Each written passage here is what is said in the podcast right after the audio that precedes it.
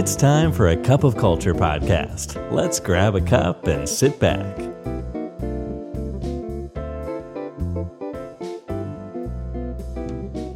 สวัสดีครับ ได้เวลาจิบกาแฟคุยกันเรื่องวัฒนธรรมองค์กรกับ A Cup of Culture แล้วนะครับ วันนี้แก้วที่ 373 อยู่กับผมท็อปนัทวุฒินะครับ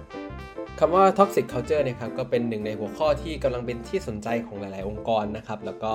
พนักงงานเองก็สนใจเรื่องนี้มาก ๆ นะครับ สังเกตได้จากบทความที่ผ่าน ๆ มาของเรา มันอาจจะเป็นเพราะวัฒนธรรมองค์กรส่วนใหญ่นะครับ มันสำคัญมาก ๆ ต่อวิถีชีวิตการทำงานของทุก ๆ คนในองค์กรเลย แล้ววัฒนธรรมองค์กรที่มันเริ่มเป็นพิษนะครับ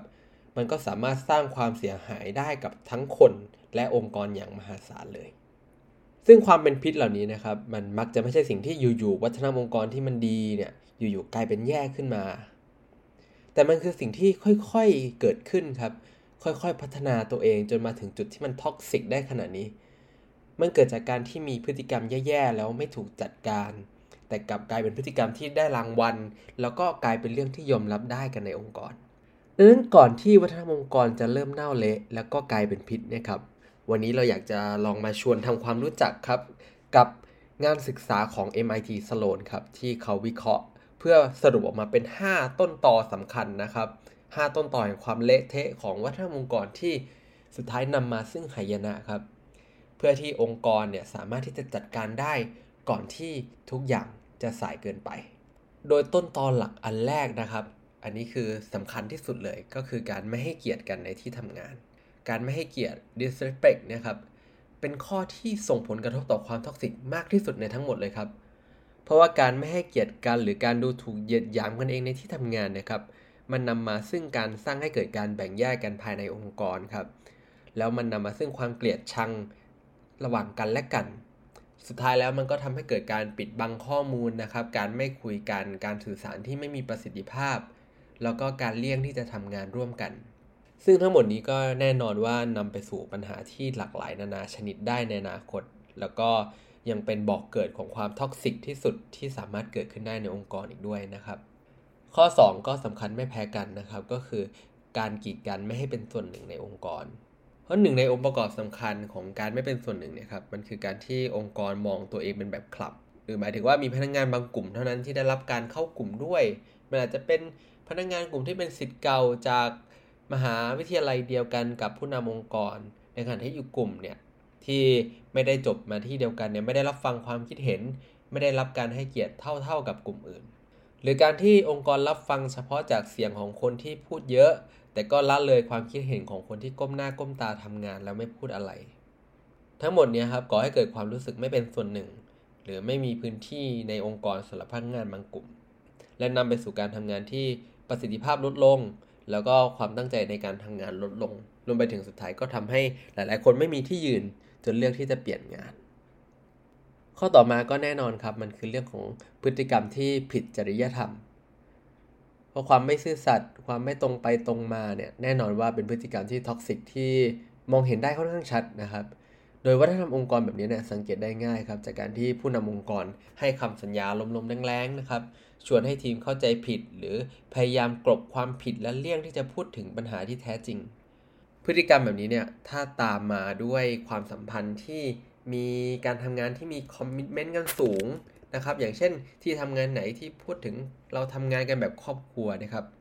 มักจะเป็นองค์ประกอบที่นำมา ซึ่งการมีส่วนรู้เห็น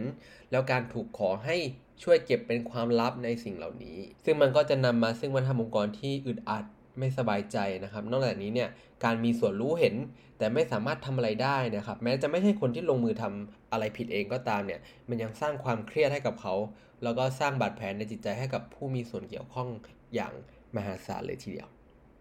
ข้อถัดมานะครับก็คือการชิงดีเทงเด่น เพราะการทำงานแบบเน้นผลงานมาก ๆนะครับ จนเกินไปมันอาจจะกลายเป็นการทำงานแบบตัวใครตัวมัน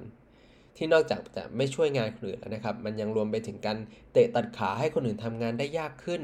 เพื่อไม่ให้มีใครเด่นกว่าตัวเองอีกด้วยนะครับ แล้วแน่นอนว่าบรรยากาศของการหักหลังกันไปมาการกันแกล้ง โยนความผิดใส่กันและกันเนี่ยมันไม่ใช่บรรยากาศของการทำงานที่จะมีใครอยากทำงานด้วยนะครับดังนั้นการชิงดีชิงเด่นเนี่ยก็เป็นหนึ่งใน พฤติกรรมที่เป็นพิษมาก ๆ แล้วก็นำมาซึ่งข้อเสียในอีกหลาย ๆ มิติที่ตามมาด้วยนะครับ แล้วประเด็นสุดท้ายนะครับก็คือ ความรุนแรงหรือการดุด่านะครับ วัฒนธรรมที่การมีการดุด่ากันหรือการดูถูกใส่กันใช้วาจาทารุณกันนะครับมาเกิดจากพฤติกรรมที่มันเป็น toxic อื่น ๆ นะครับ แล้วค่อยๆ พัฒนาเป็นการดุด่ากันด้วยวาจานะครับ หรือหลายครั้งเนี่ย มันเกิดจากการที่มีหัวหน้าสักคนเนี่ย อารมณ์ไม่ดีแล้วก็ใช้คำพูดที่รุนแรงกับทีมงาน ซึ่งในนาทีมันจะเกิดขึ้นสักครั้งหนึ่งนะครับ แต่การที่พฤติกรรมเหล่านี้เนี่ยไม่ถูกตักเตือนไม่ถูกจัดการนะครับ มันจะนำไปสู่การค่อยๆยอมรับพฤติกรรมเหล่านี้ แล้วก็สุดท้ายแล้วมันทาให้ที่ทำงานเนี่ยกลายเป็นที่ที่เต็มไปด้วยความรุนแรงในที่สุด ทั้งหมดนี้ก็เป็น 5 ยาพิษนะครับที่สุดท้ายแล้วเนี่ยคือสิ่งที่พาให้ทั้งองค์กรเนี่ยกลายเป็นสถานที่ที่ท็อกซิกมากๆ แล้วก็ไม่น่าอยู่มาก ๆได้ในที่สุดนะครับ ดังนั้น ลองสังเกตดูนะครับว่าในองค์กรของเราเนี่ยมีต้นต่อของพฤติกรรมเหล่านี้อยู่บ้างหรือเปล่า ถ้าหากมีแล้วเนี่ยครับลองพยายามหาทางแก้ไข และจัดการกับจุดเริ่มต้นก่อนที่ทุกอย่างมันจะสายเกินไปครับเพราะสุดท้ายนี้อย่าลืมนะครับว่าไม่ว่าจะตั้งใจหรือไม่ก็ตามเนี่ยวัฒนธรรมองค์กรก็จะเกิดขึ้นอยู่ดีครับทำไมเราไม่มาตั้งใจสร้างวัฒนธรรมองค์กรในแบบที่เราอยากให้เป็นกันล่ะครับ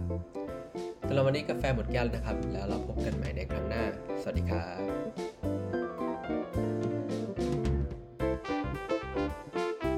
And that's today's Cup of Culture. See you again next time.